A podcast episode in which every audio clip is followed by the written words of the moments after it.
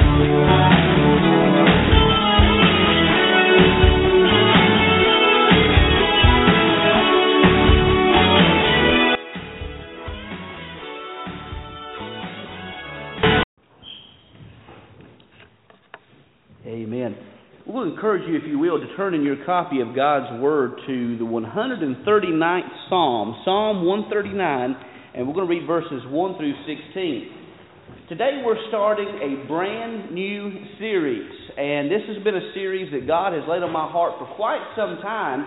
Uh, but today, finally, been given the clearance by the Lord to go ahead and begin this. Uh, a lot of times, let me just ask you a simple question. Just be honest. How many of you worry about the future? How many of you get anxious or worried about not only just the future, but maybe some things that's getting ready to happen in your life? Uh, we talk about the distant future, but maybe things that you're facing today that's that's in the near future. Uh, anybody worried about that? Several people are. Well, it's because of that that I think that it's uh, more important than ever that we learn about what's called in theology the attributes of God. And what that simply means is when I describe somebody or when you describe me, you're going to use certain characteristics, maybe knowing that I am a father and I am a husband. Uh, that may be some characteristics uh, that uh, I'm short and, and 200 pounds. Uh, you know that I'm that I'm. Uh, you use different characteristics to describe me. Well, when we talk about God, there are both what's called non moral attributes and moral attributes that we talk about God. Now, when we talk about non moral attributes, uh, we're talking about the characteristics of God. We talk about His power. We talk about the ability He has to be everywhere at all times. Uh, when we talk about the moral attributes, we're going to talk about how God relates to people. His loving nature, for instance, we'll talk about that. There's a lot of stuff in this, and I'm going to be honest with you, it can get very complicated very quickly, especially when we talk about certain attributes of God as we talk about His eternal nature. Uh, that can become very complicated very quickly. But I'm using the KISS method of these series. You, you ever heard KISS? K I S S? Keep it simple, stupid. And so that's what I'm going to do in this series. I'm going to keep it just as simple as I can because I really believe that when we learn about God, folks, we have a great blessing from learning these things about God. And it just seems to me, as Daniel Mitchell at Liberty University said, he says, the more we study about God, the bigger God becomes. Not that we make God bigger in our minds, we just learn more about who God is, and it has a, an effect on the person, you tend not to worry so much when you understand these qualities of God. So today we're going to start off by talking about fancy word omniscience, God's omniscience, which simply means God's limitless knowledge. God knows all, God sees all, and that's what we're going to talk about. We're going to invite everyone who can and is able to to join us in standing to pay homage to the reading and hearing of God's precious holy word. We're going to read Psalm 139, verses 1 through 16. And in this series, I'm just going to tell you, it's going to be a little bit different than most of the messages I bring because we're going to use a passage of Scripture and use it kind of like a launch pad. And we're going to look at other passages of Scripture as we go through this series. David, this is the Psalm of David, he writes, O Lord, you have searched me and known me. You know my sitting down and my rising up. You understand my thought afar off.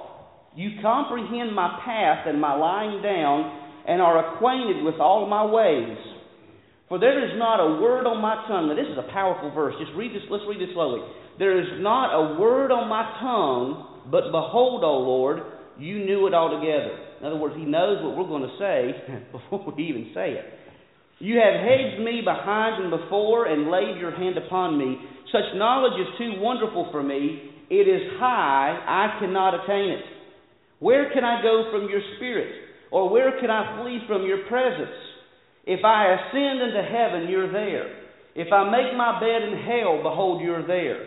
If I take the wings of the morning and dwell in the uttermost parts of the sea, even there your hand shall lead me, and your right hand shall hold me. If I say, Surely the darkness shall fall on me, even the night shall be light about me. Indeed, the darkness shall not hide from you, but the night shines as the day. The darkness and the light are both alike to you. For you formed my inward parts. You covered me in my mother's womb. I will praise you, for I am fearfully and wonderfully made. Marvelous are your works, and that my soul knows very well. My frame was not hidden from you when I was made in secret, and skillfully wrought in the lowest parts of the earth. Your eyes saw my substance being yet unformed, and your, in your book they were all written, the days fashioned for me, when as yet there were none of them. Dear kind and gracious Heavenly Father, we thank you for your word. And we just want to simply ask as we begin this new series that you would give us clarity and insight to help us understand what can be some very complicated topics. But in and through it all, Lord, we just ask, Lord, that you would just help us to understand these attributes of yours so that we may not go around in life worried about the things that could happen and the things that might happen, but settle in your love, rest in your providence, and trust in your abilities. Lord, we just ask that you open our eyes that we would see, our ears that we would hear, and our hearts that will apply these truths and be better for it. For it's in Jesus' name we ask all these things. Amen and amen. You may be seated. Mom and Dad's not here today, and I hate that because Mom would really like this uh, thing I'm getting ready to tell, tell you. There was an infamous event that happened in the Chilton household. Do you want to hear about it? Anybody want to hear about it? Infamous. Now, my mother, who's normally here, she's not here today, but you're not going to believe, as, as wonderful a lady as she is, she did something scandalous. She did something scandalous. I hate she's not here today. Well, really, I brought it on myself, really, because mom, she worked hard. She went through Surry Community College with two kids, uh, while two kids working hard, got her nursing degree there, and started uh, working at Forsyth Hospital. And I had a tendency as a young child to want to scare my mom. Uh, she would come in and it would be dark and I'd pop out and say boo. And she'd do this little dance, jumping up and down, and I just would just die laughing. She told me though one time, she says, Brian, if you do that one more time, you're going to live to regret it. And I just, being a young boy, didn't think anything of it.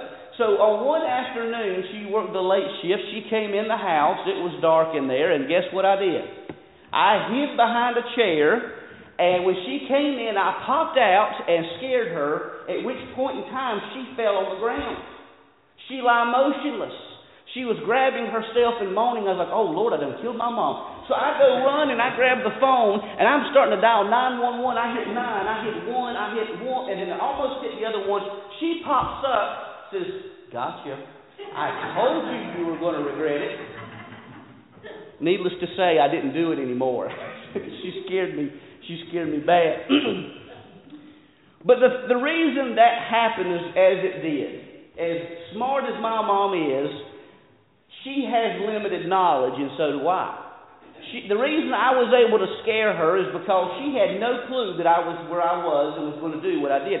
The reason she scared me the way she did is because I have limited knowledge, and I had no idea that she was going to put an Academy Award type of performance on that afternoon. I had no clue she was going to do that. Because you see, we have limited knowledge. But when we talk about God, when we talk about God's omniscience, we're talking about the fact that God knows everything. Everything. I mean, there's not anything in this world, there's not anything in this life that God does not know. And folks, if we understand this fact, I mean, this, this gets to be really incredible when you think about God and His knowledge and His infinite knowledge.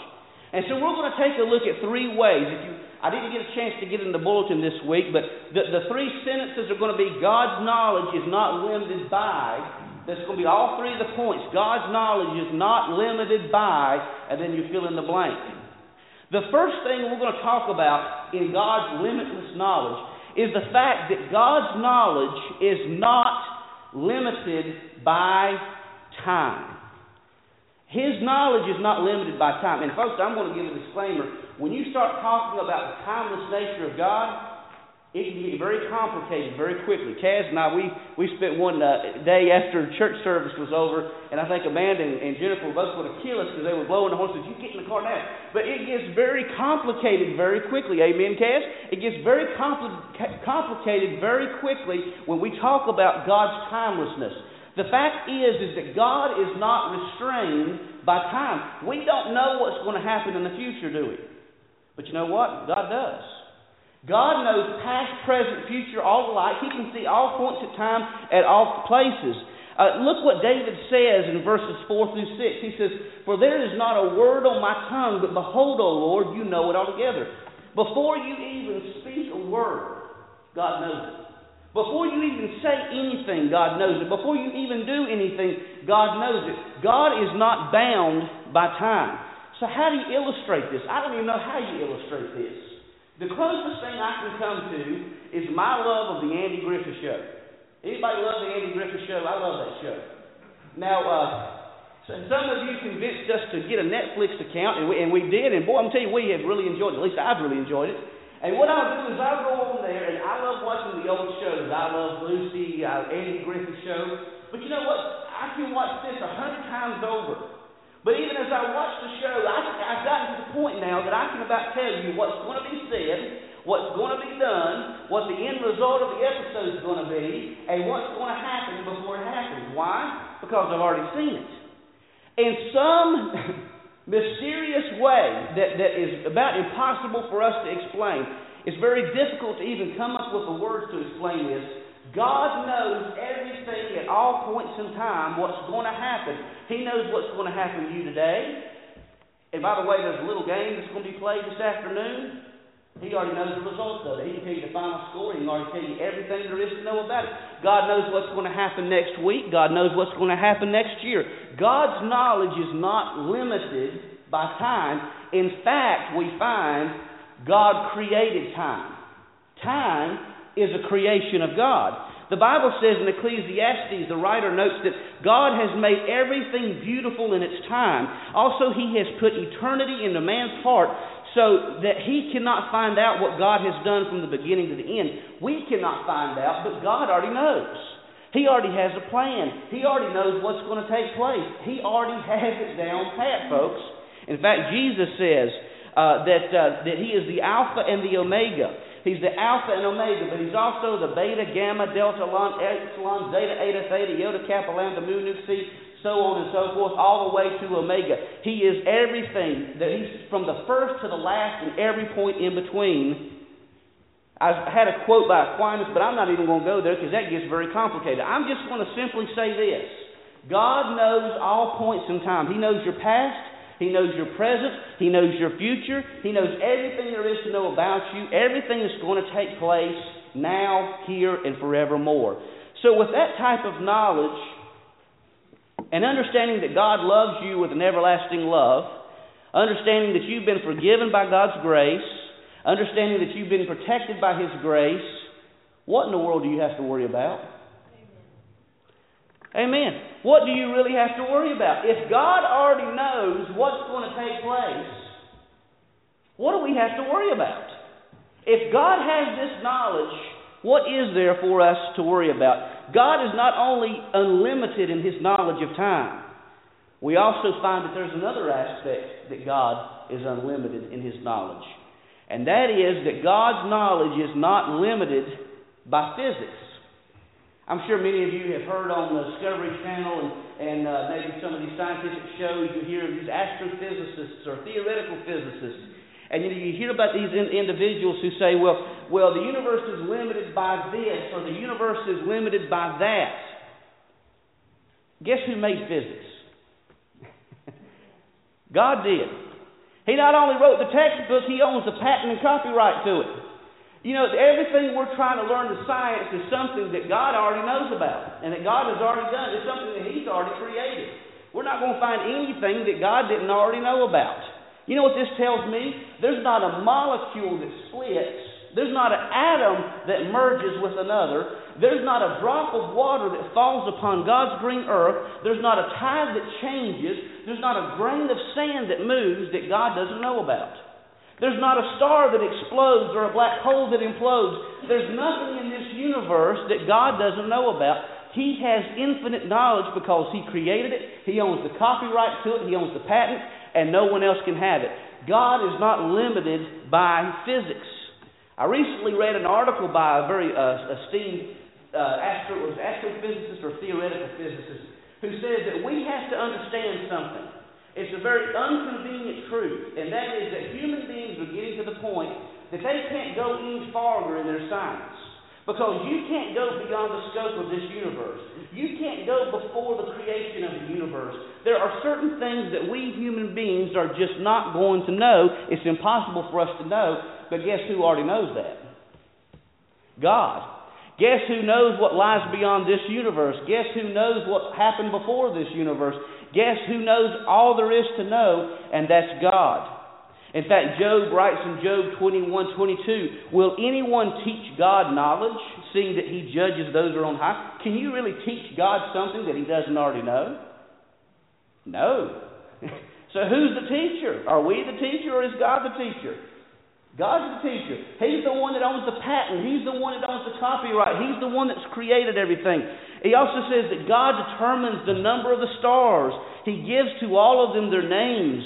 Great is our Lord and abundant in power. His understanding is beyond measure. John writes in uh, John 1 3 that all things were made through him. Without him was not anything that was made. God's knowledge is not bound by physics. They're still trying to figure out. They're still trying to figure out things that God has already done, done years ago. He's already. They're trying to figure out something that God has already known since eternity past. Beloved, if God is not restrained in His knowledge about physics, and if God is not restrained in His knowledge about time, then what do you have to worry about? Anything?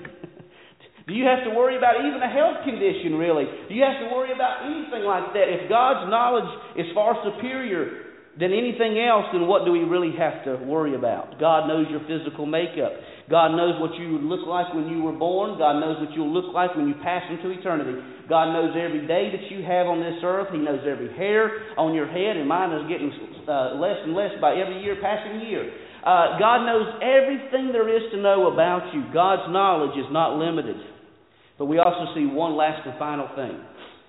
And let me just tell you that this third thing can get a little bit intimidating if we think about it much. And that is that God's knowledge is not limited by location.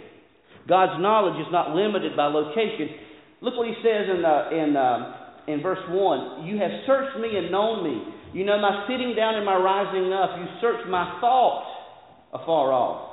Look in verse 7. Where can I go from your spirit, or where can I flee from your presence? If I ascend into heaven, you're there. If I make my bed in hell, behold, you're there.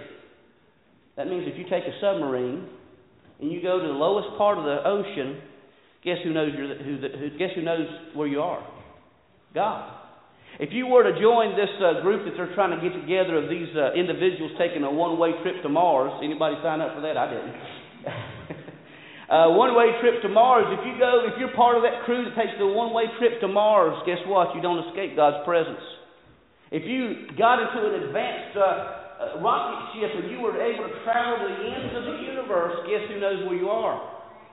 God, amen. God knows where you are. You cannot escape the knowledge of God. He knows who you are, He knows where you are.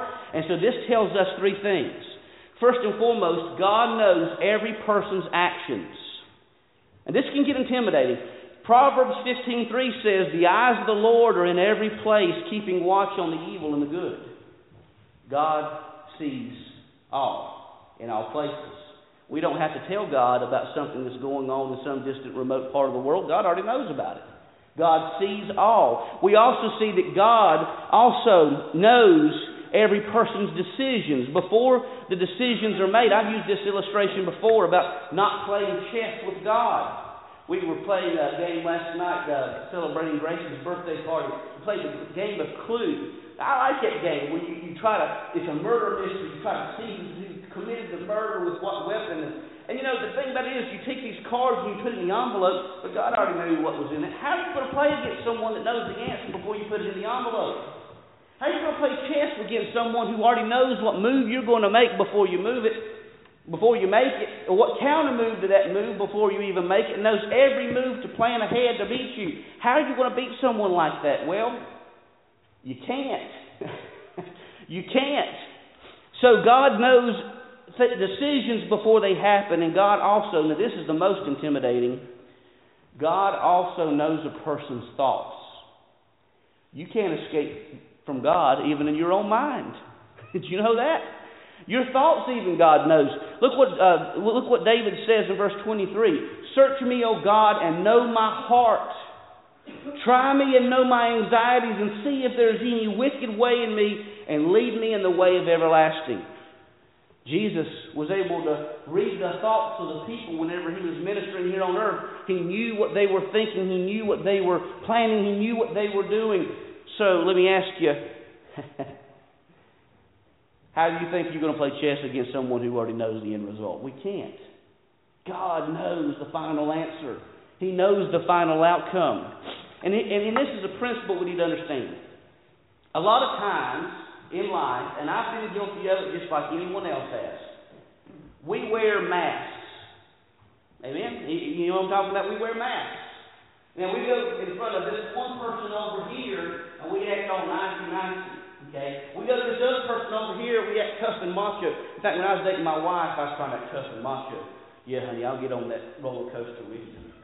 I'll get on that roller coaster with you. I'll, yeah, I can, I can handle it. Get on top of that stinking thing, look down, and go, oh, Lord Jesus, help me.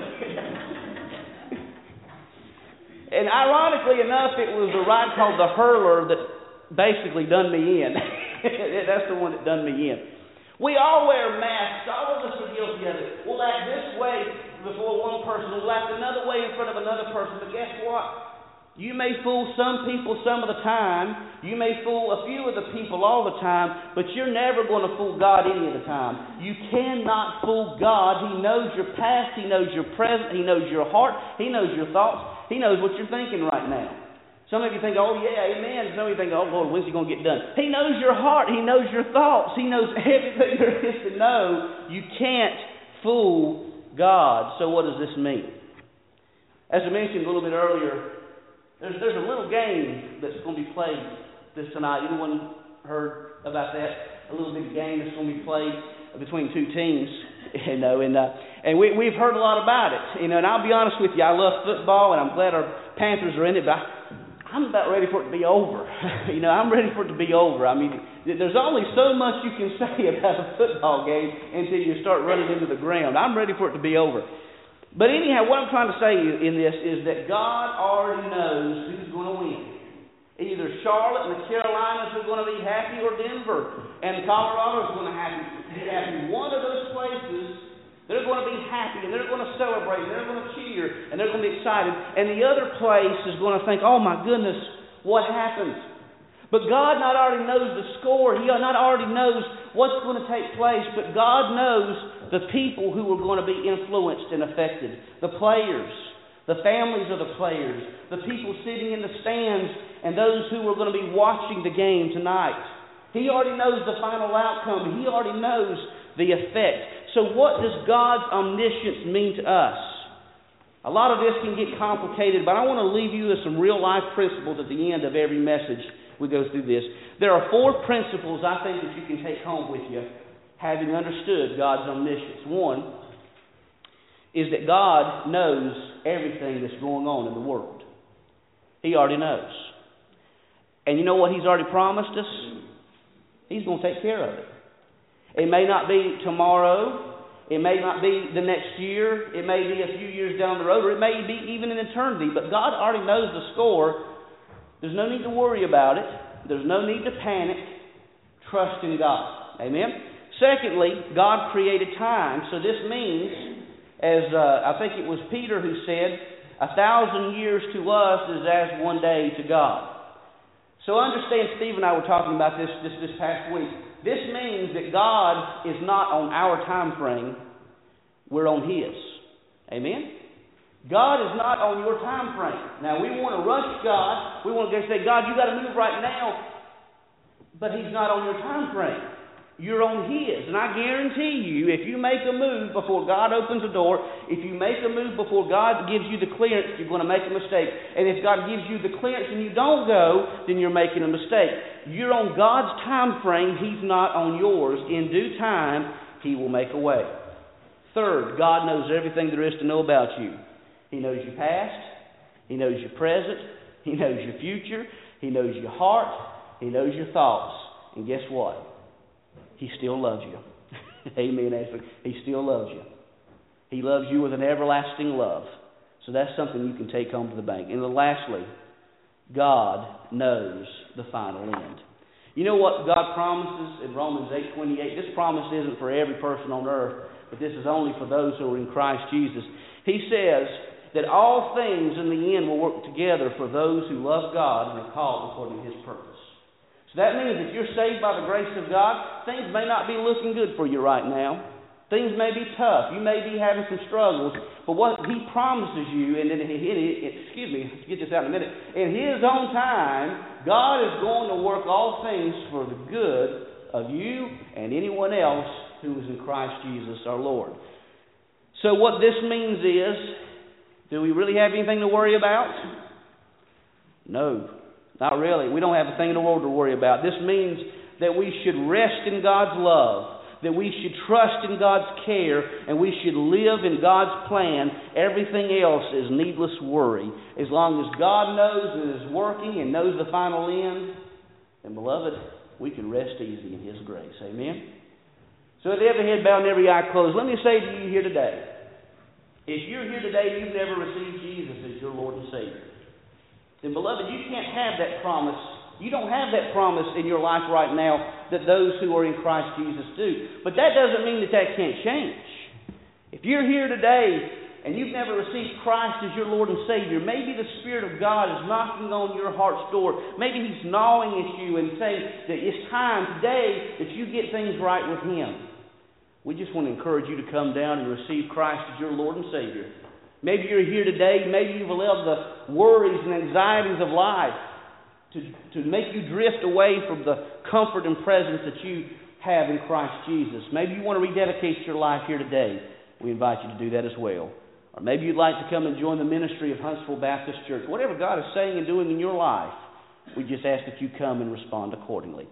Dear kind of gracious Heavenly Father, we thank you and praise you for your infinite knowledge, your infinite grace, and your infinite mercy. We just ask, Lord, at this time of invitation, that you would uh, lead, guide, and direct. And if there be anyone here today who knows you not, we pray that they would come down and receive you before it's eternally too late. We thank you for all that you do and all that you continue to do. For it's in Jesus' name we ask all these things. Amen amen. We ask you to please stand as we sing our final invitation.